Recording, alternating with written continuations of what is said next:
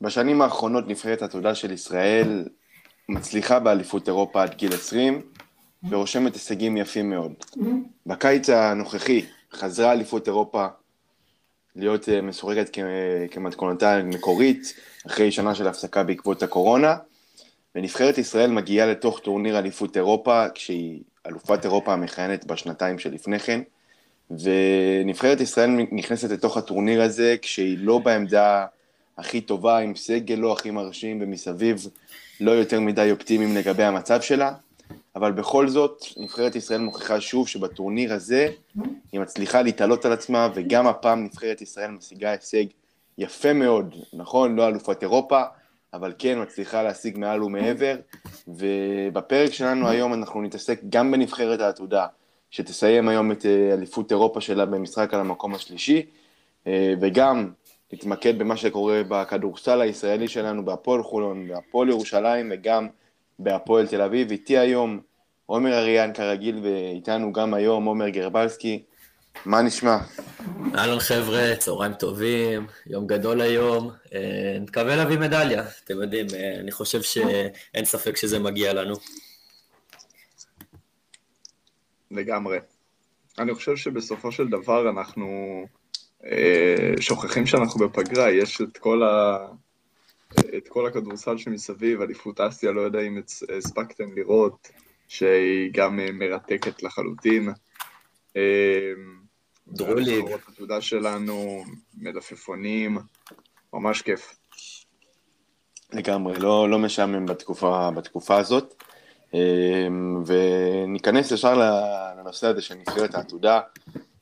כמו שאמרתי, נבחרת העתודה לא תהיה שוב אלופת אירופה, אבל נבחרת ישראל מצליחה לעשות טורניר מאוד מאוד מכובד, מסיימת במקום הראשון בבית שלה, בבית המקדים של האליפות.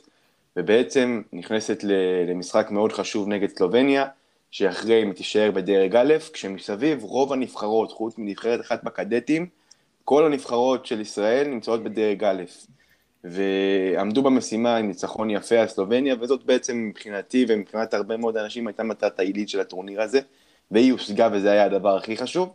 אה, והיום, כמו שעומר גרבלסקי אומר, אה, אנחנו נכנסים למשחק של, אה, על המקום השלישי, אפשר להביא את מדליית הארד, שזה יהיה, כן, הישג מאוד משמעותי מבחינתי לטורניר הזה.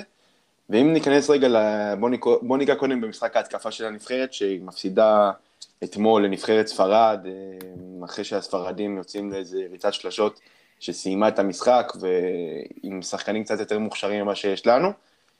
ברמה התקפית אני חושב שהמשחק של הנבחרת, לא היה מספיק טוב בטורניר הזה, ואולי אם היו מנסים לשחק קצת יותר טוב, הנבחרת הייתה מצליחה להגיע יותר רחוק. אה, לפעמים אה, יותר מדי כידורים של הרבה שחקנים, בחירת זריקות לא מספיק טובה, אה, הרבה פעמים איזשהו שחקן כמו פריסקי או בורג, שהם לאו דווקא שחקנים שמייצרים יותר מדי מהכידור שלהם, היו צריכים לעשות את המהלכים האלו, נכון שהם לפעמים כלו, אבל הרבה מאוד פעמים זה השאיר את הנבחרת במצב לא טוב. אמ, תכף ניגע בשני שחקנים אה, בנקודה נפרדת שהם גלעד לוי ונועם דוברת, שבאמת היו מעל כולם בטורניר הזה, אבל עומר אריאן, קח אותי לשיטה ההתקפית של הנבחרת בכל הטורניר הזה, ומה אתה חושב עליה? אז צריך להגיד את האמת, אולי זה מה שנקרא דעה לא פופולרית כל כך. נבחרת ישראל, אה, נבחרת ההצעה של ישראל בטורניר הנוכחי, אם נדבר כדורסל נטו, לא הייתה נבחרת כדורסל, לא הייתה נבחרת טובה. אה, זה לפחות בעיניי. בסופו של דבר, מה שניצח והביא באמת במבחן התוצאה את התוצאות שאנחנו כן רוצים לראות, וכמו שאתה אומר, ישארות בדרג א', סיכוי פה למדליה היום, זה העובדה, א', שהיו לנו שני שחקנים מאוד מאוד אה, מאוד ייחודיים מעל כולם, שחקן אה, מנהל משחק שאת רמת הניסיון והבגרות שלו אין כמעט בכל הטורניר, ושחקן שאת הממדים הפיזיים שלו בוודאות אין בכל הטורניר. שני אלה אפשרו לנו כן להביא את התוצאות, אבל בסופו של דבר הכדורסל של הנבחרת לא היה טוב. אה, אי אפשר להסתיר את זה. רובו מבוסס על high pick and roll במשחק עומד, אה, יצירת יתרונות קטנים, כדורסל כמעט בלי אופציות, אמ, בלי תנועה כל כך גדולה בהתקפה, spacing שמבוצע לא מספיק טוב, אם בכלל. משחק התקפת המעבר כמעט ולא קיימת, וזה לא כי אין רצון, אלא כי אין את היכולת, אין את המשמעת הטקטית המספיק נכונה. הגנה אזורית שעובדת אולי מול קבוצות של 25% מחוץ לקשת, אבל הסיבה שההגנה האזורית נכשלה מול ספרד, זה לא בגלל האחוזים הגבוהים של הספרדים, זה רק היה סימפטום. הסיבה שהיא נכשלה זה כי רמת הביצוע שלה הייתה לא טובה, והיא לא הייתה טובה לא רק מול ספרד, היא לא הייתה טובה במשך כל הטורניר. אני חושב שאנחנו לא... אין בעיה, הישגים זה חשוב, אנחנו משיגים אותם. ו... וגם סוד, השחקנים האלה שהיו בנבחרת הזאת, כולם בסופו של דבר לדעתי יגיעו לעמדות מפתח בליגת העל, ויהיו גם שחקנים בנבחרת הבוגרת, ו... ועל כל אחד באופן אישי, אין ספק, שחקנים נהדרים. בסופו של דבר הנבחרת כנבחרת לא הייתה מספיק טובה. הכדורסל היה מאוד תקוע ומוגבל, אמ, הוא היה חסר מעוף ובלי הרבה אופציות, הוא סירב לנצל יתרונות. הכדורסל לא, לא, לא זה שהיינו מצפים מנבחרות ישראל, שוב, זה בסדר כי הצלחנו להשיג את המטרה שלנו, לטווח ארוך צריך לעשות פה איזשהו חישור מסלול.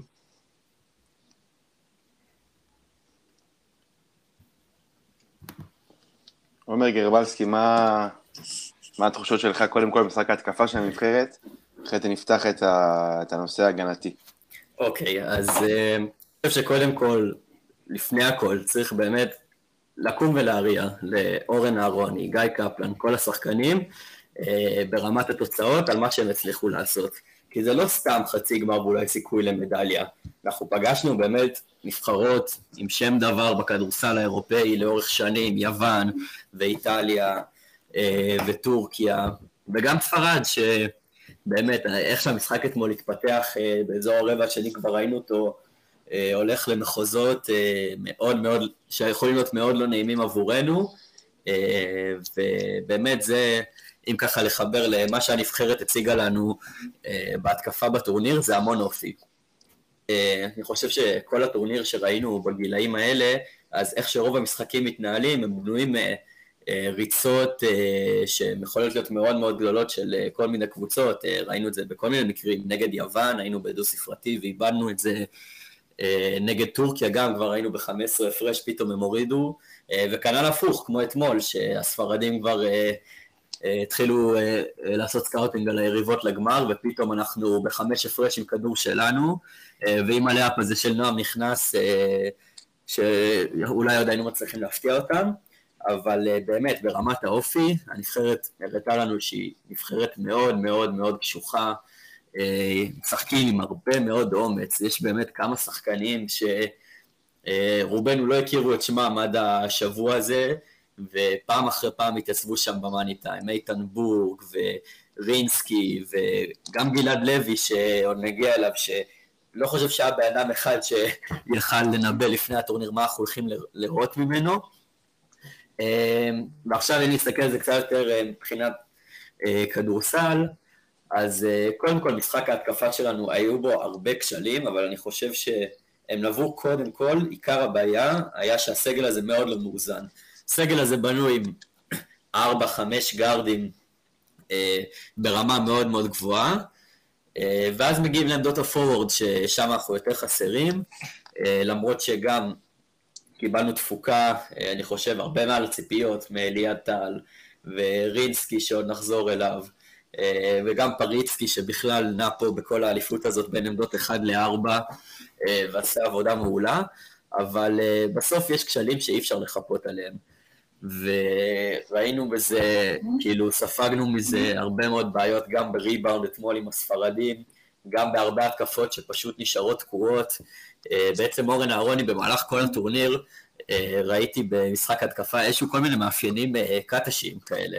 כל הזמן משחק עם שני גארדים, שני מובילי כדור, מריצים המון high pick and roll, עם כן הבדל מסוים שקטש תמיד הולך על שני גבוהים שמשחקים בתוך הקשת, ואורן אהרוני אפילו פעם אחת בטורניר לא נתן צ'אנס להרכב של אה, גלעד ואבנר דרור, תמיד אה, זה ארבעה שחקנים בחוץ והסנטר בפנים. וזה מה שמשחקים, בעצם גלעד לוי, אה, יכולות ה post-up שלו, אה, כמעט ולא ניסו להפעיל את זה, ממש אולי פעם, פעמיים במשחק, רוב המשחק הוא סוג של אה, ראנר כזה שחוסם ומתגלגל, אה, וככה הם מפעילים, אה, בעצם הרכזים, עמית אהרוני, נועם, אה, בורג וגם פריצקי קצת. אה, עכשיו, אם נסתכל על זה מבחינת נתונים, אז אה, הנתונים מראים תמונת מצב הרבה יותר מעודדת, אני לא יודע אם זה אה, מראה מה מצב האליפות או שזה סימן מעודד לנבחרת שלנו, אבל סך הכל הנבחרת מקום שלישי בטורניר בנקודות למשחק. שני המקומות הראשונים, אגב, ספרד וליטא, שהולכות להתמודד היום בגמר. אה, מקום שני באחוזים לשלוש, מקום ראשון כמובן הספרדים שאתמול באמת כל דבר, הרגיש שהם מסוגלים לקלוע מכל בלטה על המגרש. עוד נתון מאוד מאוד מפתיע, מקום ראשון באחוזי עונשין, 79.2, אה, למרות שזכו לי לפחות משחק שתיים, אה, עם כמה החטאות עונשין מאוד מאוד מבאסות שעצרו אותנו מלפתוח הפרש הרבה יותר גדול. אגב, מקום שני, בנבח... מקום שני בעונשין מונטנגרו, אה, שנפגוש אותם היום. אסיסטים מקום שמונה, גם, זה, אסיסטים כל משחק זה הרגיש שלא מרגישים ממש משחק קבוצתי בשטף, למרות שכן ראינו כמה התקפות מאוד מאוד יפות. אבל לעומת זאת, אה, אם באמת לסכ... לסכם מה הביא אותנו אה, לחצי הגמר ברמה ההתקפית, זה קודם כל יכולות אישיות. גם דוברת, באמת טורניר לפנתיאון, שתכף אה, עוד נצלול יותר לעומק לגביו, אבל באמת כל משחק, כאילו, נזכר בכמה משחקים, כל פעם היה לנו איזשהו שחקן אחר שהתעלה בזכות היכולות האישיות שלו ולא ברמה הקבוצתית, אם זה השלשות של בורג ורינסקי, או גלעד שפתאום אה, נגד טורקיה כלה איזה עשר נקודות בחמש דקות האחרונות של המשחק. אה, עמית אהרוני גם היה לו כמה שלשות חשובות, אני זוכר באיזה שני משחקים. אה, אז כן, בסופו של דבר, אם כבר אפשר איכשהו להסתכל אחורה על השבוע הזה שהנבחרת הציגה לנו, אני חושב שגילינו נבחרת הרבה יותר מוכשרת ממה שציפינו, נבחרת שעשתה הישג ענק, ואתה יודע, חבל אם נחזור שוב לרמת הכשלים בסגל שדיברתי עליהם בהתחלה, אולי אפילו איזושהי עמדה ארבע, קצת יותר נורמלי, כאילו לא צריך עכשיו יובל זוסמן, אפילו נועם אביבי, כמו שהיה ב-2019, אה, אולי היינו יכולים לעשות אפילו יותר מזה.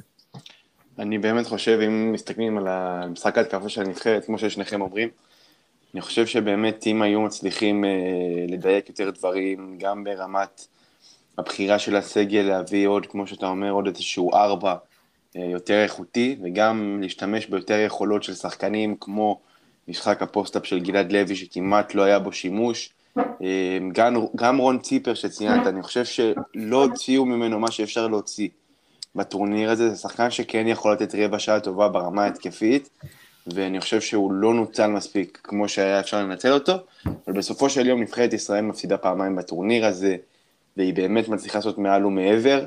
והשנתון הזה לא הרבה החזיקו ממנו, אבל בסופו של יום הוא מגיע להישג מכובד, אה, חצי גמר, אה, ואם נכנסים רגע לרמה ההגנתית, אז באמת אורן אהרוני לא הפתיע אותנו, משתמש בהגנה אזורית, לפעמים החליף אותה לאישית תוך כדי, אה, ובגדול אני חושב שאחת הבעיות של ההגנה הזו, היא כן הייתה מספיק טובה, היא כן עצרה הרבה מאוד נבחרות, וגרמה הרבה, פעמים, הרבה מאוד פעמים לפתיחה מאוד איטית של המשחק, בגלל שהרבה נבחרות לא היו רגילות להגנה אזורית בתוך הטורניר הזה. אז אני חושב שבאמת אחת הבעיות של ההגנה הזו, שהרבה מאוד פעמים הפילה אותנו, וכמו שאתם אומרים, נבחרת ישראל אה, עלתה לאיזשהו יתרון 15-10 נקודות, וברגע היא מאבדת אותו, אני חושב שזה בעיקר הנקודה הזו של אה, בעיה בהגנה על השלשות, ואחת הבעיות המרכזיות של ההגנה האזורית זה הגנה על השלוש, זאת הייתה אחת הבעיות המרכזיות שלנו בטורניר הזה, ואולי גם מה שהפיל אותנו נגד ספרד. אמ, כמעט בכל הזדמנות יש שחקן או שניים פנויים על הקשת, וזה פגע בנו הרבה מאוד פעמים, זה גרם לנבחרות לחזור מולנו מפיגור וגם לעלות ליתרון מאוד מהיר. ואני אמ, חושב שאם צריך למצוא איזושהי בעיה הגנתית בטורניר הזה, זאת הייתה הבעיה. ובואו נעבור לשני השחקנים המרכזיים ש... של הטורניר הזה מבחינת הנבחרת, ונתחיל בגלעד לוי. גלעד לוי אה, חותם במהלך הקיץ הזה בהפועל ירושלים, אחרי שהוא משחק באקדמיה יוקרתית בספרד נקרא לזה ככה, גם שיחק בכדורסל בוגרים, אם אני זוכר נכון, בעונה האחרונה. וכמו שציינתם, גלעד לוי, כשהוא הגיע לטורניר הזה, לא באמת ידענו מה אנחנו עומדים לקבל ממנו, זאת הייתה באמת הפעם הראשונה שהוא משחק מול הקהל הישראלי, נקרא לזה ככה, שרואים את גלעד לוי במשחק שלם, רואים את הטעויות שהוא עושה, את הדברים הטובים שהוא עושה. אני חושב שאפשר ללמוד דבר אחד מהטורניר הזה של גלעד לוי, אה, ושיש פה שחקן מאוד מאוד מוכשר, שעם העבודה הנכונה ועם המקום הנכון, יכול להיות שהמקום הנכון זה הפועל ירושלים, אנחנו נלמד את זה רק בעונה הקרובה, יכול להגיע רחוק ויכול להיות באמת אה, הסנטר המרכזי של נבחרת ישראל בשנים הקרובות. אה, אני חושב שיש כמה דברים שהוא צריך לעבוד עליהם אחרי הטורניר הזה. וקודם כל זאת ההגנה שלו. אה, הרבה מאוד פעמים הוא היה מלווה לסל, ולא מספיק רים פרוטקטור ברמה שהוא יכול ומסוגל להיות בה בממדים האלו. אה, ואני חושב שגם אה, זריזות, זה משהו שאולי צריך לנסות לעבוד עליו, כי באמת יש פה כלים להגיע מאוד רחוק, ואם יעבדו איתו נכון הוא יכול באמת להצליח מאוד. קחו את זה מכאן לגבי גלעד לוי. כן, אני חושב שאם אני רק ארחיב שנייה על מה שאמרת ברמה ההגנתית, אה, לפני שאני אגיע לגלעד לוי, אה, היתרון שלנו ברמה ההגנתית היה בדיוק החיסרון שלנו ברמה ההתקפית. מה שאורן אהרוני מיישם בהרצליה אה, וניסה ליישם כאן בנבחרת העתודה, אותה הגנה אזורית, ש-2-3, איזשהו מצ'אפ זון, שמתחיל באזור, באזורית ואחרי הפואנטה ההתקפית עובר לאישית, זה איזשהו קונספט הגנתי שמאוד מאוד מתאים לנבחרות עתודה. מהסיבה המאוד פשוטה שרמת הכישרון והיצירתיות של השחקנים די מופחתת. רוב הקבוצה, רוב, רוב הקבוצות משחקות משחק שמתבסס בעיקר על, ה, על המשחק הקבוצתי ולא על איזשהו שחקן אה, יוצא דופן. אז אורן אהרוני אמ, הפיל עליהם הגנה אזורית, ועכשיו תתחילו לחשוב, תתחילו לאלתר, תתחילו להיות יצירתיים, רוב הקבוצות לא עמדו בזה. הבעיה העיקרית בהגנה הזאת, לדעתי, לא הייתה ברמת הרעיון, היא הייתה ברמת הביצוע. עקרונות פשוטים של הגנה אזורית, כמו למנוע את הכנסת הכדור לאמצע הצבע, או, אמ, או לכווץ את ההגנה בהכנסת כדור, דברים כאלה לא היו, דברים קטנים, ושם היה הכשל המרכזי. בצד ההתקפי הבעיה הייתה בדיוק הפוכה, שה, שהשיטת ההתקפה הייתה הכי לא מתאימה, הכי לא מתאימה לנבחרות העתודה שיש. בסופו של דבר, מה שמייחד את אה, נבחרות העתודה, ובנבחרת שלנו גם כן, זה שאין לנו איזשהו שחקן שאנחנו, אם אנחנו מסתכלים על ה priorities ההתקפים, ההתקפים שלנו, שאנחנו אומרים, אותו אנחנו רוצים ל, ל, להוציא לבידוד ושיעשה סל. אין לנו את הדבר הזה. אמ, הכי מתקרב לזה זה נועם דוברת, והוא כמובן לא ברמת ה scoring mentality הזאת. אז הניסיון לעשות מהלכים מאוד כירורגיים של pick and roll אחד, ו- ולנסות ליצור מזה יתרון, זה די נאיבי לקוות שזה יעבוד. זה יכול לעבוד בהרצליה, זה יכול לעבוד בנבחרות בוגרות, אין לזה צ'אנס בנבחרות העתודה, ושם היה הכשל ההתקפי שלנו. עכשיו בנושא גלעד לוי, אמ, גלעד לוי הגיע לכאן הגיע לנבחרת עובדה שוב, בגלל ממדיו הפיזיים הבלתי ניתנים להשוואה, שום שחקן אחר שבטורניר לא מגיע למשהו קרוב לזה. והוא בסוף שחקן, אני נוהג ואוהב לקרוא לזה שחקן של כאבי ראש. שחקן שאתה אתה כמאמן צריך להזיע ולעבוד קשה מאוד כדי לשלב אותו. אם זה ברמה ההגנתית, עכשיו להתמודד עם החור הזה שנקרא גלעד לוי זה בעיה. זה להביא עזרה, זה לכווץ, זה טיפולי pick and roll מיוחדים. בעיה, באמת בעיה. ואם אתה רוצה לשלב אותו בהתקפה, זה גם בעיה. כי ה pick and roll שעושה גלעד לוי זה לא אותו pick and roll שעושה אבנר דרור. זה pick and roll מיוחד, אולי הוא צריך גם אה, איזושהי חסימת גב, pick and roll ספרדי, ואם אתה רוצה להכניס כדור ל post-up, זה לא שחקן שתופס עמדה כל כך בקלות. אז אתה צריך להביא איזה חסימת עזר, או איזה מהלך אה, ב weak side, משהו כדי לעזור לו לקבל עמדה ב post-up. כלומר, דברים שלא מובנים מאליהם. אתה צריך לצאת מגדרך כמאמן. והיה ואתה מקבל את כאב הראש הזה עליך ויוצא מגדרך, אתה מקבל שחקן שעושה המון המון המון כאבי ראש, להגנת היריב, להתקפת היריב, וגם למאמן היריב. הסיפור של הטורניר הזה מבחינת גלעד לוי, זה שאורן אהרוני בחר שלא, שלא לקחת את כאב הראש הזה של גלעד לוי. ולכן לא ראינו כמעט מהלכים שלו ל post-up, ולכן ה pick and roll, כמעט ולא ראינו אותו יוצא מה pick and roll. אז כן, הוא ניצל יפה מאוד, וראינו ממנו המון פוטנציאל בכל הדברים האחרים. בריבאונד, משחק מעבר אולי מדי פעם, אה, הזדמנות שנייה וכולי. בסופו של דבר, לא ראינו ממנו, לא ראינו שמנצלים אותו מספיק, אה, ואני לא, לא מעביר ביקורת על אורן אהרוני. הוא בחר שלא לקחת את כאב הראש הזה, וזה בסדר גמור. אבל גלעד לוי, מה שכל שחקן שהוא שחקן של כאבי ראש צריך לעשות, זה לנסות ולהיות קצת פחות כאב ראש. זה ברמת, ברמה ההגנתית, אז מגן pick and roll נהדר הוא לא יהיה. הוא יהיה. קשה לעשות את זה בממדים הפיזיים האלה. אבל, אם הוא יצליח, אם הוא יצליח לשפר את ה rim protecting שלו, הופה, אז למאמן יש משהו לעשות איתו כבר. שחקן התקפת מעבר הוא לא יהיה, אבל אם הוא יצליח להיות trailer שני מספיק טוב, אולי ישפר קצת את טווח הקליעה שלו, כי אנחנו יודעים שיש לו יד רכה מאוד, הופה, למאמן יש מה לעשות איתו. וזה הדברים שגלעד לוי צריך לקחת בחשבון. זה הדברים שגלעד לוי צריך לקחת בחשבון, וזה הדברים שמאמנים, שיאמנו אותו בעתיד, אלכסנדר ג'יקיץ', אולי, העונה, יצטרכו לקחת בחשבון שמדובר בהשקעה, השקעה אדירה, שצריך לעבוד בשבילה.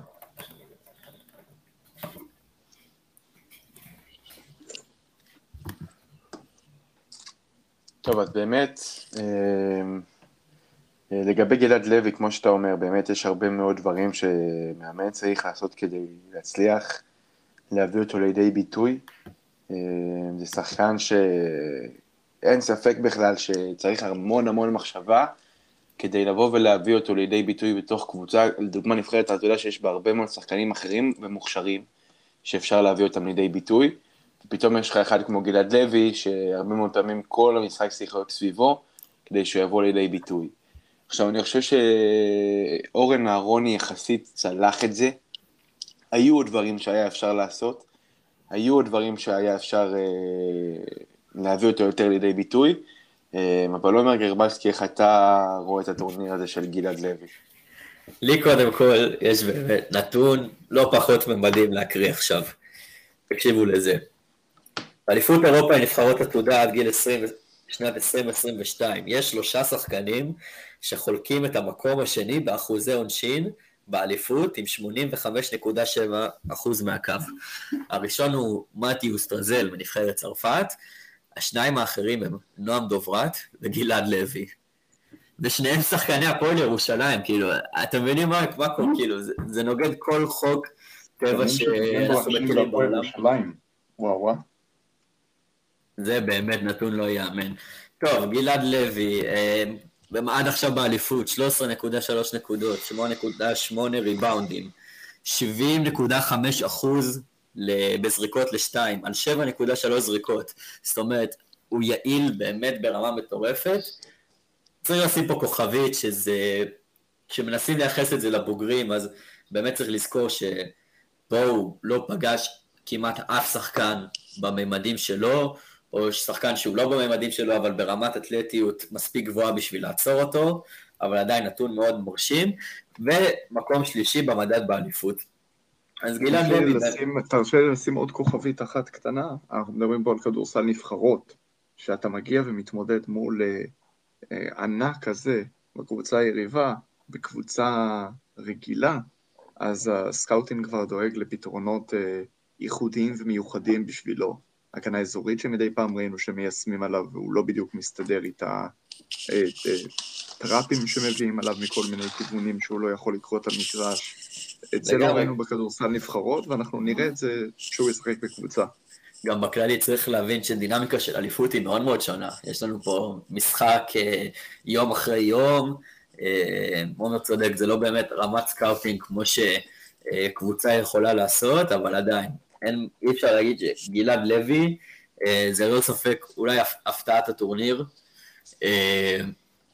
באמת לא ידענו מה לצפות, אף אחד כמעט לא ראה אותו, אה, ואני חושב שהוא עשה החלטה מדהימה לפני ארבע שנים, נסע לספרד, אה, למד אה, לבנות את עצמו, יש לו עוד הרבה מאוד מה לבנות ולאן להתקדם, אבל אתה רואה שם את התהליך, אתה רואה שם את הפוטנציאל בכל מיני מהלכים קטנים שהוא עושה, אם זה, ה, לא יודע, ה mid range הזה נגד סלובניה, אלוהים יודע מאיפה הוא הביא את זה, וגם אה, כמו שהזכרתי, הדקות האחרונות נגד טורקיה, שהוא פשוט היה אדיר, הוא היה בלתי ניתן לעצירה.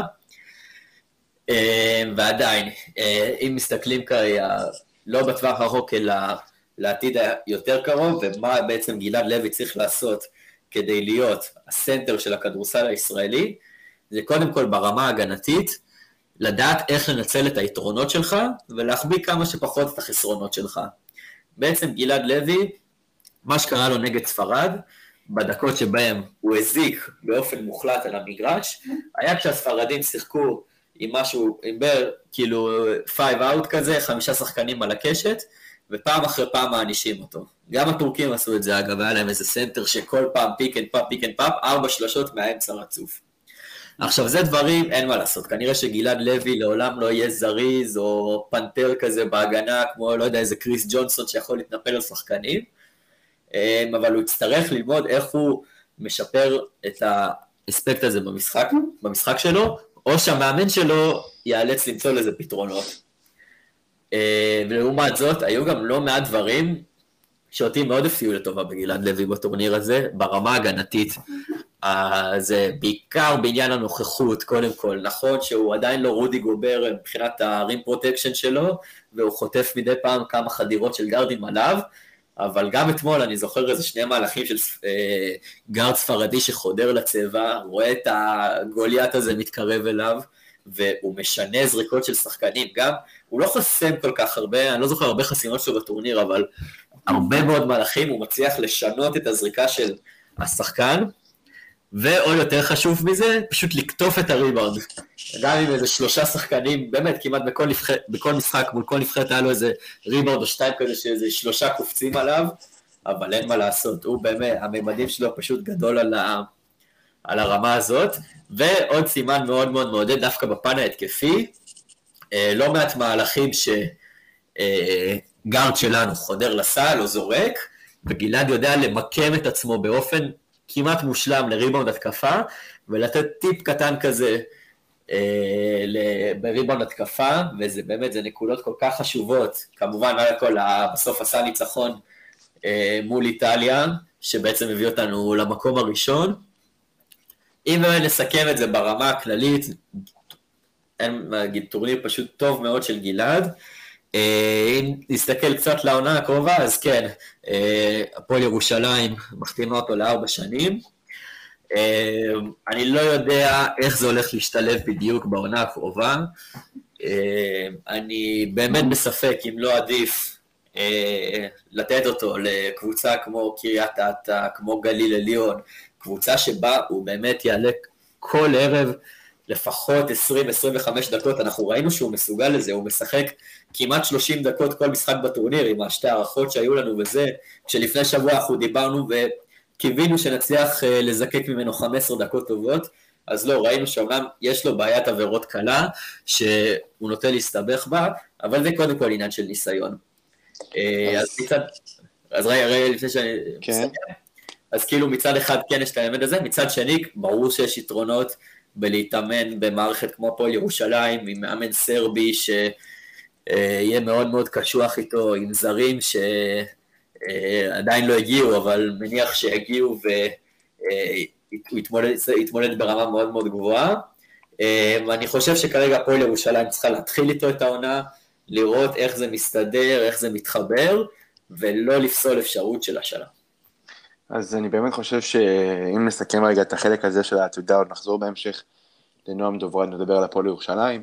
אני חושב שבאמת אה, עוד שחקנים שלא ציינתי, אני באופן אישי, אריאל רינסקי שהיה מצוין בטורניר הזה. טורניר אה, מושלם.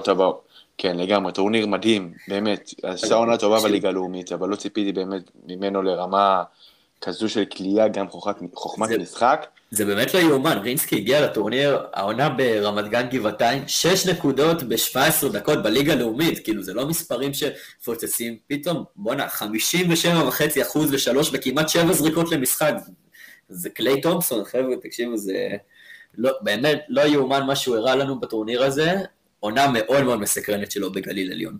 לגמרי, אני מאוד מאוד שמח שהוא עוד אה, יקבל הזדמנות בעונה הקרובה בליגת העל כנראה.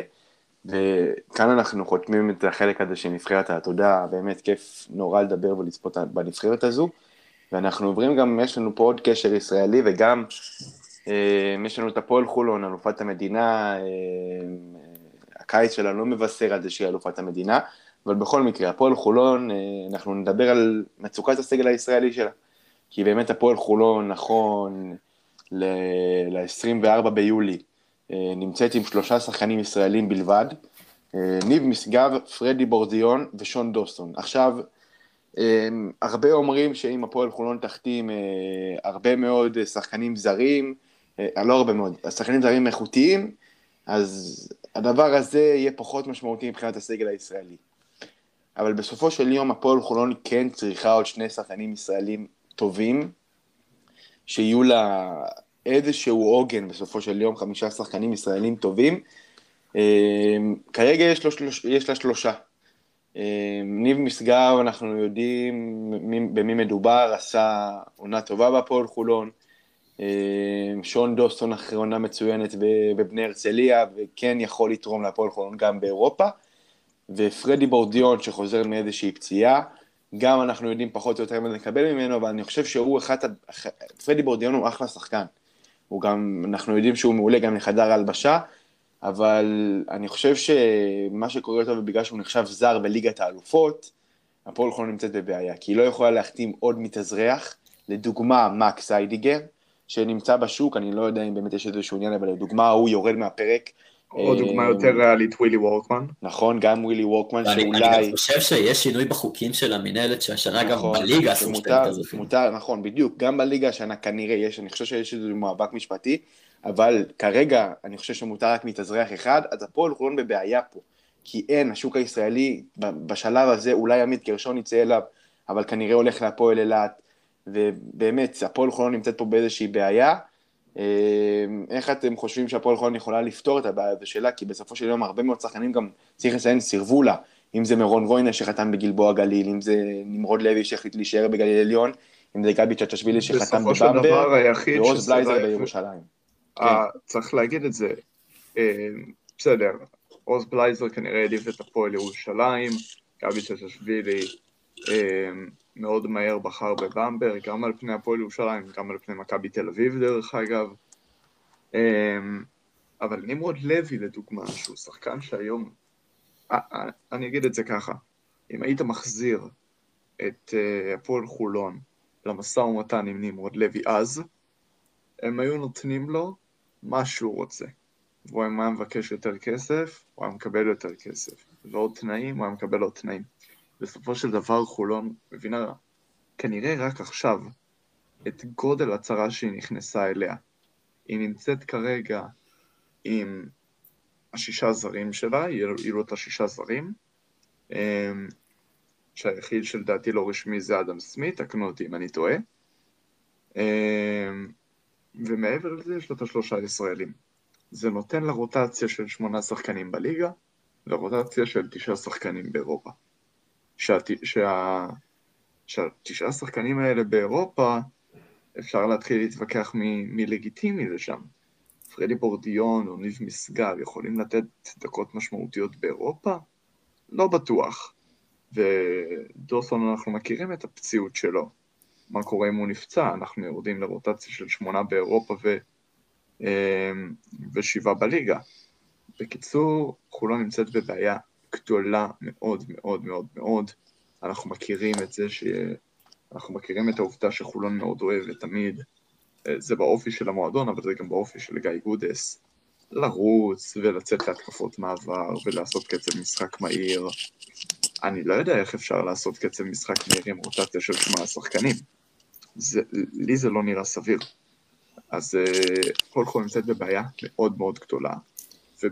בעמדה שהיא תצטרך להתפשר איפשהו.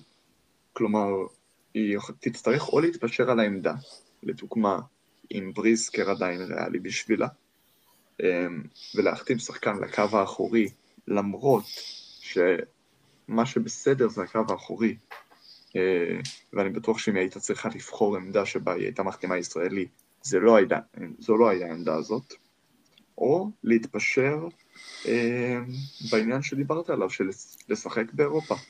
ובאמת, חולון נמצאת במצב כל כך קיצוני, מבחינתי לפחות, שאני לגמרי רואה מצב ריאלי, שבו הם מחתימים שחקן ישראלי בידיעה שהוא לא משחק באירופה ביחד עם פרדי בורדיון. לגמרי רואה מצב שווילי וורקמן חותם בידיעה הזאת. הם במצב באמת שהם צריכים להתעשת. השוק הישראלי, אנחנו דיברנו על זה בתחילת העונה, אה, בתחילת עונת המלפפונים, הוא נסגר מאוד מהר, הוא מצומצם מאוד מהר, אה, וחולון, שקצת שיחקו באש, במיוחד עם נמרוד לוי, אה, נתקעים עכשיו איפשהו באמצע, שעד כמה שהחתמות זרים שלהם מרשימות והכל, ואני מדבר עליהם, הם בבעיה גדולה. אני אישית חושב שצריך לחלק את זה לשני חלקים. אה, יש את החלק של הדברים שקרו שלא תלויים בהפועל חולון, ויש את הדברים שלגמרי היו תלויים בהפועל חולון. אה, הדברים שלא היו תלויים בהם זה בעיקר אפקט הדומינו שהיה פה בתחילת החודש בכדורסל הישראלי, בכל מה שקשור לשוק הישראלי. בראש ובראשונה היה תומר גינת, המלפפון של הקיץ, ברגע שהחליט לבוא להפועל תל אביב, בעצם מכבי תל אביב צריכה להגיב, עוז בלייזר משתחרר, אה, זה כאילו, הוא, ממה שהבנתי, גם ככה אולי ממשיך סוג של ביקש לעזוב, אז מכבי תל אביב מביאה את רפי מנקו, שאם תשאלו את הפועל חולון, אה, עד פחות או יותר עד אותו רגע, הם די, די מאמינים בלב שלם שרפי מנקו ממשיך לעוד עונה בקבוצה. אז רפי מנקו במכבי, עוז בלייזר בהפועל ירושלים, מכבי תל אביב רוצה את טי.ג'יי ליף, טי.ג'יי ליף בורח, אז ג'יי כהן צריך להישאר, וזה באמת, באמת תסריט האימים מבחינת הפועל חולון שלא היה תלוי בה. ואז מגיעים למשא ומתן עם נמרוד לוי. נמרוד לוי, הזכיר ה-MVP הישראלי אה, של העונה האחרונה, שחקן נהדר, באמת, כאילו, אין מה להגיד, גם מסתדר, אה, יושב טוב עם הסגל, יושב טוב מאוד עם גיא גודס, שככה אנחנו רואים אותם בשתי הקמפיינים האחרונים של הנבחרת, יש שם איזשהו קשר מאוד טוב, והמשא ומתן הזה נופל. אה, ממה שככה מדובר מסביב, כנראה לא עניינים של כסף, וכנראה זה, מה שהופך בעצם את הסיפור הזה לנורא נורא חבל מבחינת הפועל חולון, שפשוט נמצאת עכשיו בוואקום, שהיא לא הייתה מוכנה אליו. כי יכול להיות שאם הייתה מוכנה אליו, אז אולי פתאום, לא יודע, שחקן כמו ארצי אה, לא חותם בהפועל אילת.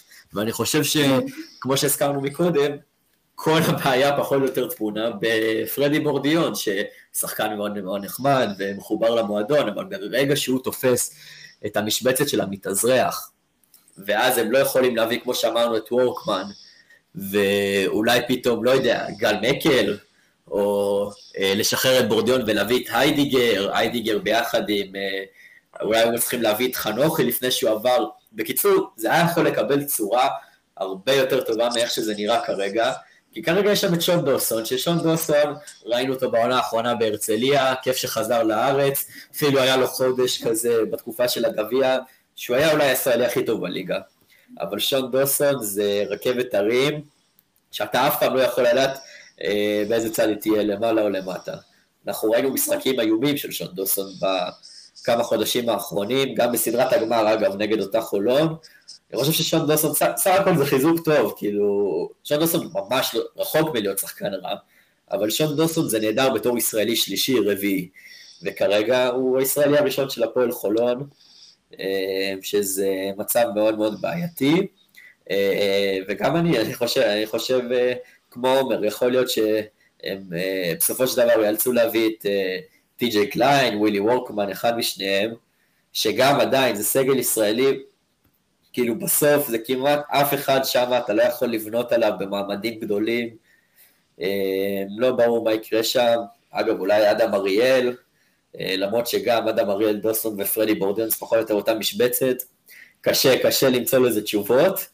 אה, מה שלא קורה בזרים, שדווקא בינתיים נראה ששם מצאו אחלה תשובות. כן, לגמרי. קודם כל, באמת, הפאזל של הפועל חולון ברמת הזרים הוא פאזל כרגע די מורכב, שהם יצטרכו לשחק עם זה בצורה די משמעותית כדי לנסות ולהביא את זה לסיטואציה הכי טובה, אם זה לפתור את זה בהחתמה של אדם אריאל, אם זה מגל מקל, אם זה איזשהו ויתור אולי על פרדי בורדיון, או החתמה של גבוה מתאזרח, דוגמאות מוויל ריימן עד לווילי וורקמן, וכמו שאתה, כמו שאתה אומר, אה, הפועל חולון מחתימה שני גבוהים בשבוע האחרון, אה, הראשון הוא מרווין ג'ונס והשני הוא קני קאג'י, שני גבוהים עם ניסיון אירופאי, אחד יותר מנוסה, אחד קצת פחות, ג'ונס הוא הפחות מנוסה, קאג'י מאוד מאוד מנוסה. שניהם יכולים לשחק גם, גם בעמדה 4, גם בעמדה 5, ואם מסתכלים על שניהם אני חושב שקאג'י הוא יותר לכיוון של החמש מאשר ג'ונס, למרות שג'ונס הוא יותר גבוה. ואם מסתכלים רגע בהסתכלות על איך גיא גודס רואה את עמדות 4-5 שלו עם שני השחקנים האלו, אז באמת לשניהם יש יכולות לקלוע מבחוץ בצורה די טובה, וגם בתוך הצבע הם שחקנים שיכולים באחוזים גבוהים, עם נוכחות טובה בתוך הצבע, שיחקו ברמות גבוהות, ובאמת הפועל חולון נראה על פניו שמכתיבה בו שתי שחקנים די טובים ודי מניות בטוחות. איך אתם רואים באמת את הקו הקדמי המסתמן של הפועל חולון עם שני השחקנים הזרים החדשים? אני חושב שזה מתחבר קצת לבעיות שאנחנו הצבענו עליהן בסגל הישראלי. שני דברים, תראו, דבר ראשון, ההחתמות אה, אה, בצד הגבוה של הפועל חולון הן החתמות טובות. שני שחקנים, כמו שאתה אומר, מאוד מנוסים באירופה, מאוד חשוב להפועל חולון היה להביא אחד כזה. והנקודה הכי חשובה מבחינת הכדורסל, כמו שאתה אומר, זה שחקנים מאוד ורסטיליים, יכולים לזוז בין העמדות, הם יכולים לזוז בתוך המגרש, להיות בצבע, מחוץ לצבע, לרוץ את המגרש טוב במעבר, ובהקשר הזה ההחתמות האלה הן באמת מאוד איכותיות של חולון. צריך להראות שהם פותרים פה כמה בעיות. הן פותרות פה כמה בעיות, סליחה. ההחתמות האלה בעצם, מה שהן רוצות להראות, זה שגיא גודס רוצה חופש בעמדות הגבוהים שלו. הוא רוצה לא להיות כבול להרכבים שבהם, סתם, באירופה הוא חייב לפתוח או להיות עם קאג'י בחמש, אלא הוא רוצה את האופציה להיות עם מרווין ג'ונס שם, אמ, ולשחק, ולשחק הרכבים של five out, ולחזור להרכבים של גבוה אחד, ואולי אפילו שני גבוהים. אמ, ואני חושב שזה קשור בצורה ישירה לעובדה שכרגע, ברמה הישראלית, לגיא גודס אין שום גיבוי אה, לשני הגבוהים האלה. אז הוא רוצה איזושהי מידה של חופש, לצד גיבוי ישראלי, אם וכאשר אה, יבוא. הצד השני של ההחתמה הזאת זה איזושהי התהוות פילוסופיה הגנתית שאנחנו מקבלים מחולון. היא, לא, היא קצת אנטיתזה לגיא גודס. גיא גודס לא מאמן שמאמין בהגנת חילופים כפילוסופיה, לדוגמה לעומת עודד קטש, אבל הוא כן שחקן שהחילופים הם חלק אינטגרלי מה... מהדרך שבה הוא משחק כדורסל, בין אם זה מה שנקרא late switch ים, חילופים בסוף שעון, בין אם זה חילופים משולשים, אמ, בין אם זה חילופים בתור עזרה, post-up וכולי, חילופים נמצאים בשיטה של, של גיא גודס. אמ, אחד מהאפקטים של החילופים זה בעצם מאפשר אמ, להתעלות על יתרונות גופניים של שחקנים. ברגע שאתה לא רץ אחרי שחקן, אלא אתה מחליף, גם עם כדור, גם בלי כדור, אתה יכול איכשהו לגרום לקבוצה השנייה להתעייף יותר ממך. ברוטציה מאוד קצרה, להגנת חילופים יש יתרון מאוד גדול.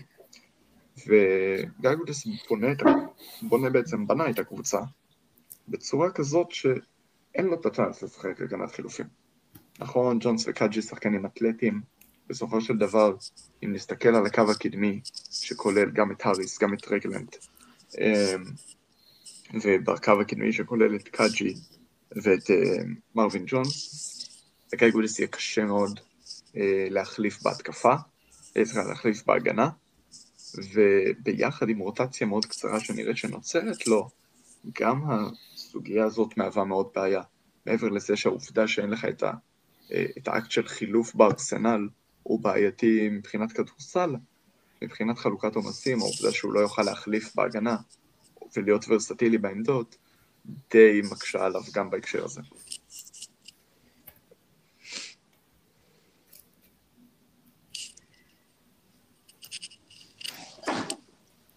אז רגע, כמו שאתה אומר על הנקודה הזו של הוורסטיליות, שזה באמת דבר שלא היה לגיא גולס בעונה שעברה, ובגלל זה אני חושב שהוא הולך לכיוון הזה. אה, בקיץ הזה, גם הנקודה הזאת שאין לו את הישראלים, אה, ש...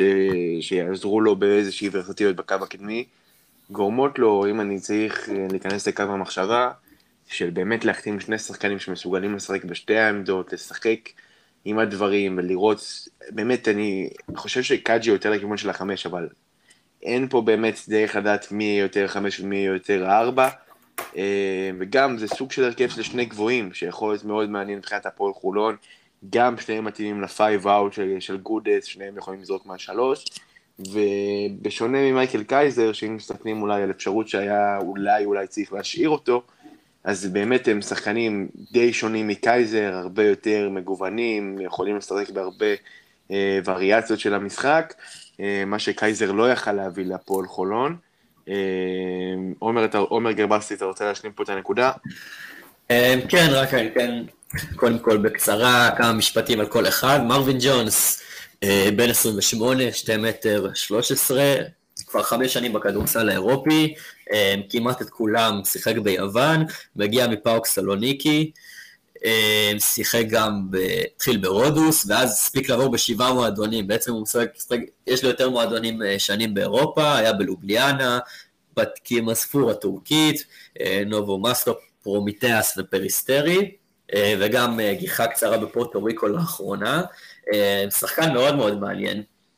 אני חושב שברגע שאתה בונה קבוצה סביב בעל בית כמו ג'ו רגלנד, שראינו בעונה האחרונה כמה הוא אוהב לשחק את ה-high pick and roll הזה עם ההתגלגלות הזאת של קייזר או ג'ונסון, אה, אני חושב שג'ונס זה לגמרי אחלה פרטנר, אה, ובמיוחד שמוסיפים לזה את קני קאג'י, שהוא אה, כבר בן 34, מאוד מאוד מנוסה, 2 מטר 11, זה קו קדמי מאוד מאוד מאוד גבוה.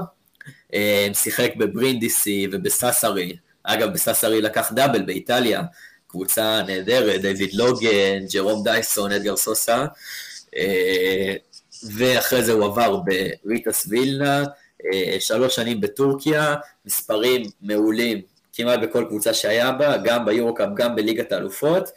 אני חושב שמשהו בקאג'י מאוד מאוד מזכיר לי ככה מהמהלכים שראיתי ממנו את קרי בלקשיר, משהו במבנה גוף עם התנועתיות, הוא מאוד מאוד אוהב להתגלגל החוצה לשלשות אה, במרכז הקשת, אה, גם שחקן שיודע לשים נקודות אה, ולהביא מספרים טובים, אה, גם, גם ריבאונד אגב, שחקן ריבאונדר אה, לא רע בכלל.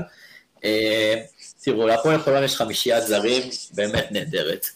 אני חושב שסי.ג'יי האריס אה, הוא אולי יהיה המבחן של הקבוצה הזאת, כי בעצם הקבוצה הזאת מבחינת הזרים אה, יחסית דומה למה שראינו שנה שעברה, אה, עם קצת, עם יותר כישרון בקו הקדמי, אבל החילוף הזה, הטרייד הזה כביכול שהגיע של האריס תמורת מגי, הוא יכול לגמרי לשנות את לאן שהקבוצה הזאת תגיע. כי בעצם סי.ג'יי האריס ביכולות ה scoring שלו, הוא הרבה יותר דומה לג'ו רגלנד מאשר לטיירוס מגי. הוא, את רוב הנקודות שלו הוא משיג אה, מכל מיני יתרון, יתרונות שהוא מצליח לנצל אחרי מהלכי pick and roll, יש לו גם קצת אחד על אחד שהוא עושה את זה טוב, אבל אין לו הווירטואוזיות הזאת שמגי הביא לחולון, עם כל כך הרבה סלים גדולים אה, כשהייתה צריכה אותו, אה, זו שאלה מאוד מאוד גדולה אם הצמד הזה של אריס ורגלנד יכול להביא, אה, אותה שאלה תקפה גם לקבוצה הבאה שנדבר עליה. כן, הפועל ירושלים, כמו שאתה אומר, אנחנו, זאת הקבוצה הבאה שאנחנו מדברים עליה, אה, ולהפועל ירושלים יש קו אחורי, אה, וקו אחורי מאוד מאוד מעניין. הפועל ירושלים בשבוע שעבר מודיעה על צירופו של קדין קרינגטון, בעצם עומד להיות המחליף של ג'נין אדמס בקבוצה, השחקן שישחק בעמדה מספר 2. קדין קרינגטון מגיע אחרי עונה מצוינת במדי דיז'ון, ראינו אותו משחק גם נגד הפועל חולון, ובאמת נראה כמו שחקן שמסוגל להשתלב בתוך הקבוצה הזו, אנחנו לא ניגע היום בקו הקדמי, אבל בתוך הקו האחורי להביא הרבה מאוד איכויות לצעד. אה, ספידי סמית, שמוכתם בתחילת הקיץ, שהוא בעצם יהיה הבעל הבית, סוג של, של הקבוצה הזו. אה, שחקן עם יכולות ניהול משחק ברמה גבוהה, גם יודע לייצר לעצמו שומר טוב מאוד, שזה הבונוס האדיר שיש לספידי סמית, וגם מכיר את הליגה הישראלית. אה, ונועם דוברת, שראינו אותו בנבחרת העתודה, עם הניס... באמת אני חושב שזה אחד הדברים הכי טובים, שיכלו גם לקרות את נועם דוברת כשחקן, גם להפועל ירושלים לקראת העונה הבאה, כי בעצם נועם דוברת אחרי עונה לא פשוטה, נכון שהוא סיים אותה בטעם טוב, אחרי, אחרי חצי עונה כזו טובה בהפועל ירושלים, אבל הוא גם, אני חושב שהוא סיים את, עם הרבה מאוד חוסר ביטחון, פתאום בטורניר הזה, באליפות אירופה, אה, מצליח שוב לקבל את הביטחון על הכלייה, ראינו אותו זורק, אה, וגם הרבה מאוד פעמים קולע. אה, היכולת שלו לקחת את הכדור לסל, לשמור, להיות המוביל של הקבוצה, ולקראת העונה הקרובה בהפועל ירושלים, כרכז שני ככל הנראה, וכשחקן שאמור לקבל קרדיט מכובד, הפועל ירושלים יכולה להיות מודדת, ובאמת יש פה קו אחורי מאוד מאוד מעניין. עומר אריאן, איך אתה רואה את השילוב הזה? אני חושב שהפועל ירושלים למדה את רוב הלקחים אה, מהעונה שעברה, עם בנייה מאוד מאוד חכמה בקו האחורי. אה, אחד מהדברים שהזיקו לירושלים בעונה הקודמת זה היעדר הניסיון האירופאי, לא כי ניסיון אירופאי זה must, ולא כי ניסיון אירופאי זה אה, איזושהי הבטחה להצלחה כאן, אבל כי העובדה שההחתמות התאחרו, אמנם בגלל סיבות שלא בהכרח קשורות, העיכוב של ליגת הקיץ בעונת הקורונה, והעובדה שליגת האלופות, השיטה היא מאוד מאוד קטלנית, כלומר, שני משחקים בחוץ ואתה אתה לא, אתה אאוט, אין לך סיכוי לצמצם את זה. אמ, בגלל כל הסיבות האלה, החשיבות של הניסיון האירופאי הייתה קריטית לירושלים. וברגע שדברים לא הסתדרו מהר, הם, לא, לא ניתנה להם מעולם ההזדמנות להסתדר בכלל. וזה היה הקושי המרכזי אה, של הפועל ירושלים בעונה הקודמת, והעונה הם מגיעים עם שלושה שחקנים שניסיון אירופאי זה השם השני שלהם. פחות או יותר שחקנים ששיחקו בריטה סבילן ובלימוז' ובמונקו אה, ובשטרסבורג, איפה לא, באמת, ב, לא רק בכל אירופה, אלא גם בכל רחבי ה-BCL פחות או יותר. אה, מכירים את ה-BCL, מנוסים שם, ואת זה מאוד היה חשוב לג'יקיץ' להביא. הדבר השני והמאוד חשוב זה עניין ההיררכיה. אם היו שם, אם היו בהפועל ירושלים מודל 21-22, אה, יותר מדי סימני שאלה בקו האחור. רטין אובסואן, scorer, רכז, קלעי, מה שזה שון קילפטריק, הוא קלעי off ball, הוא המקבל החלטות העיקרי, הוא ידע להוביל כדור. מה הוא? מה למען השם השחקן הזה? ג'יילן אדמס, שהגיע כ... כהימור וכשחקן שישי, שיהיה off ball ויזרוק שלושות, הפך למקבל החלטות העיקרי, וברוב הדקות גם לרכז של הקבוצה. בקיצור, בעיית היררכיה קשה מאוד. אז פה העניינים הרבה הרבה יותר ברורים. יש מנהל משחק טהור בשם ספידי סמית, יש scorer טהור בשם ליוואי רנדולף, ויש עוד שני second guard ים שאמורים לתמוך אה, במה שצריך, בין אם זה הובלת כדור, גם אה, קדין קרינגטון וגם נועם דוברת מסוגלים לעשות את זה, ובין אם זה יכולות scoring או, או shooting, שאת זה גם שניהם יכולים להביא. ושר שישי, איזשהו combo guard שבעיקר ישלים את אה, הובלת הכדור ואת ה playmaking שאין לספידי סמית, כלומר משהו שישלים את ספידי סמית. אה, לא, אני לא חושב שהוא יבוא בקרוב, אלא אם תתפנה הזדמנות מיוחדת, אני חושב שפועל שם תיקח את, ה, את הריזיקה ותראה שמות שמתפנים ואולי נפלטים מה-NBA, נפלטים מהג'יליג, נפלטים מכל מיני מקומות, כי זה לא דחוף לה בהקשר הזה. קו אחורי מאוד מאוד שלם, מאוד מאוד מנוסה, פחות או יותר בדיוק מה שהפועל ירושלים הייתה צריכה. הדבר היחיד שצריך לשים סימן שאלה בנוגע לקו האחורי הזה, או אולי שני דברים שצריך לשים עליהם את הדגש בקו האחורי הזה. הראשון זה הגבוהים. בסופו של דבר, כשאתה מביא מנהל משחק כמו ספידי סמית, אתה צריך להביא גבוהים שייתנו לו לממש את הפוטנציאל שלהם. אם תביא שחקנים גבוהים שרק יודעים ליצור לעצמם ומכדרור, אחלה, זה שחקנים נהדרים, אבל צריך לשאול את עצמך את השאלה האם אתה מממש את מלוא הפוטנציאל של ספידי סמית, כנראה שלא. והנקודה השנייה זה הנקודה ההגנתית כאן, אמ, ויש שם, יש קו אחורי בהפועל ירושלים, שיש פה נקודת חולשה ונקודת חוזקה שהן בעצם אותה נקודה. קו אחורי של הר... הרבה שומרים סבירים. סבירים זה מה שאפשר להגיד עליהם. אין פה שומרים גדולים, גם ספידי סמית עם יכולות הגנה טובות סך הכל, אבל הוא עדיין שומר סביר. אין לא את החוליה החלשה שהקבוצות יוכלו להתקיף, וזה חשוב מאוד לקבוצה, וזה חשוב מאוד לאלכסנדר צ'יקיץ'. ומצד שני, להפועל ירושלים כרגע, אין גם את הלוקדאון דיפנדר שהתיישב על בולדווין ועל רגלנד אה, ועל טילנניס ויסגור אותם. אין גם את זה.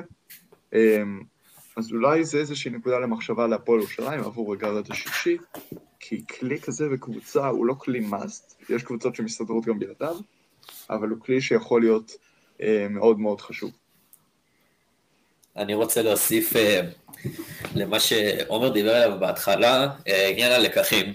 אני חושב שהלקח הכי חשוב שהפועל ירושלים למדה בקיץ הזה, אני לא יודע, אגב, אני לא יודע אם מי למדה את זה, יכול להיות שהמאמן בא עם הלקח הזה, והוא שבסוף אנחנו, הפועל ירושלים היא קבוצת BCL, והגיע הזמן לסיים עם הניסיונות לבנות פה קבוצה ולהביא אה, כל מיני שחקנים בשאיפה שהם אה, ברמה של אה, שחקני יורוליג, או לא יודע מה, כמו למשל אה, טון מייקר, אנטוני בנט, לפעמים זה עבד, אין מה להגיד, בסוף אה, כולנו פה קיבלנו שנה, שנה שעברה את ג'יילן אדמס כהימור, לא היה לנו שום לראות, אה, והופתענו בענק, אבל אה, אין מה לעשות, אי אפשר קיץ אחרי קיץ אה, לנסות את השיטה הזאת, ובא אלכסנדר ג'יקיץ' ואמר אנחנו קבוצת BCL, ואם אנחנו קבוצת BCL, אנחנו צריכים לעמוד ביעדים שלנו, שזה להצליח בליגה הזאת, והוא עושה את זה על ידי הבאת שחקנים שכבר הוכיחו שהם טובים בליגה הזאת. נזכיר, ליוואי רנדולף בא בתור מלך הסלים של המפעל, ספידי סמית, אה, עונה חלומית עם אה, ריטאס וילנה, אליפות בליטא, top 16 ב-BCL, גם קדין קרינגטון הגיע לטופ 16 עם דיז'ון, כשלפני שתי עונות בעצם שיחק בלודוויסבורג, שנפגוש, הפועל ירושלים נפגוש אותה עוד חודש וחצי וקרה שם 17 נקודות למשחק, כך שבאמת סך הכל אה, נראה שעושים את הדברים אה, בדרך הנכונה. הבעיה המרכזית שאני רואה פה, אה, אני אגדיר את זה גם, לא מאוד מתקשר למה שדיברתי מקודם על חולון, איזשהו עניין של חוסר יצירתיות או וירטואוזיות בקו האחורי. בעצם גם אפילו שנה שעברה, הפועל ירושלים, עם כל הבעיות שהיו בקבוצה הזאת עד הרגע האחרון של העונה, ידענו שיש לה שחקן שקוראים לו ג'יילן אדמס, שהוא באמת זה שחקן שאתה קונה בשבילו כרטיס. ולפעמים הוא זה שיכול להוציא ממש יש מאין, ועם כל מיני סלים משוגעים, אה, וזה סימן שאלה מאוד מאוד גדול על הפועל ירושלים בעונה הקרובה, האם יש לה את השחקן לעשות את זה. אני חושב שהרבה מאוד מאוד דברים תלויים פה בליוואי רנדולף, שבוא נגיד, אה, עד עכשיו עם הפרופיל של השחקנים שמגיעים, כנראה שהרצפה של הקבוצה הזאת היא לא תהיה כל כך נמוכה, זאת אומרת אין ממש סיבה אה, לגיטימית על הנייר שנראה פה איזושהי מפוארת. השאלה מה התקרה של הקבוצה הזאת, אני חושב שליוואי רנדולף אה, עליו זה יקום ויפול, על האם מעבר ל scorer הוא גם יכול להיות ממש זהות של קבוצה, מישהו שהוא המנהיג שסוחף אחריו את כולם, אם כן, יהיה לו את כל מה שהוא צריך כדי שיעזרו לו, ספידי סמית זה אחלה role player, קדין קרינגטון זה שחקן שיודע גם לייצר לעצמו וגם אה, לעשות את השחקנים שלנו טובים יותר. נועם דוברת מגיע בכושר מצוין, כמו שהזכרנו מקודם על העתודה, אה, מגיע לטורניר הזה אחרי עונה לא טובה, הוא בעיקר היה צריך את הטורניר הזה לעצמו, אה, והוא החזיר פה בענק עם 18.2 נקודות למשחק, מקום שני באליפות, אה, מוביל את הנבחרת. ואני גם חושב שסיכוי לא מבוטל בכלל שנראה אותו כ point guard הפותח של הפועל ירושלים בליגה, ביחד עם קרינגטון ורנדולף. פשוט עצם העובדה שספידי סמית עוד יתרון בהבאה שלו, שזה כאילו כן מנהל משחק, כן שחקן שיודע להפעיל אחרים, אבל הוא לא בעל בית, style ג'ו רגלנד, style, style, לא יודע, קרטיס ג'רלס שעולה לי, שהם לא יכולים לקבל פחות מ-30 דקות אה, למשחק בכל ערב, וגם צריכים את הכדור בידיים שלהם. ספידי סמית אפשר יותר לשחק עם זה, יכול לעלות מהספסל, לשחק 20-25 דקות, אולי אפילו לשחק לצד נועם דוב, לצד נועם דוברד לפחות בליגה. אה, ולסיום, הפועל ירושלים עדיין לא עמד את הקו האחורי, אה, כן, אור קורנליוס הצטרף, אה, וזה יכול להיות אולי עוד שחקן שיתרום בליגה, אבל לדעתי צריך לבוא שם עוד ישראלי, שהוא אחד מבין השניים, מייקל בריסקר או מקס היידיגר, שניהם גארדים ישראלים שכן יכולים באיזושהי וריאציה להביא את היצירתיות הזאת, וירטואוזיות הזאת, אה, עם הביטחון שהם משחקים בו, עם היכולות אה, scoring שלהם. אה, לא בטוח, יכול, יכול להיות שהפועל ירושלים בכלל לא תלך על זה ותישאר עם הארבעה ישראלים שיש לה כרגע, אולי תוסיף את טי.ג'יי קליין כמו שדווח. באמת, סך הכל, עד עכשיו הפועל ירושלים עושה את הדברים נכון בקו האחורי, עכשיו היא צריכה לתרגם את זה גם לעמדות הפנים.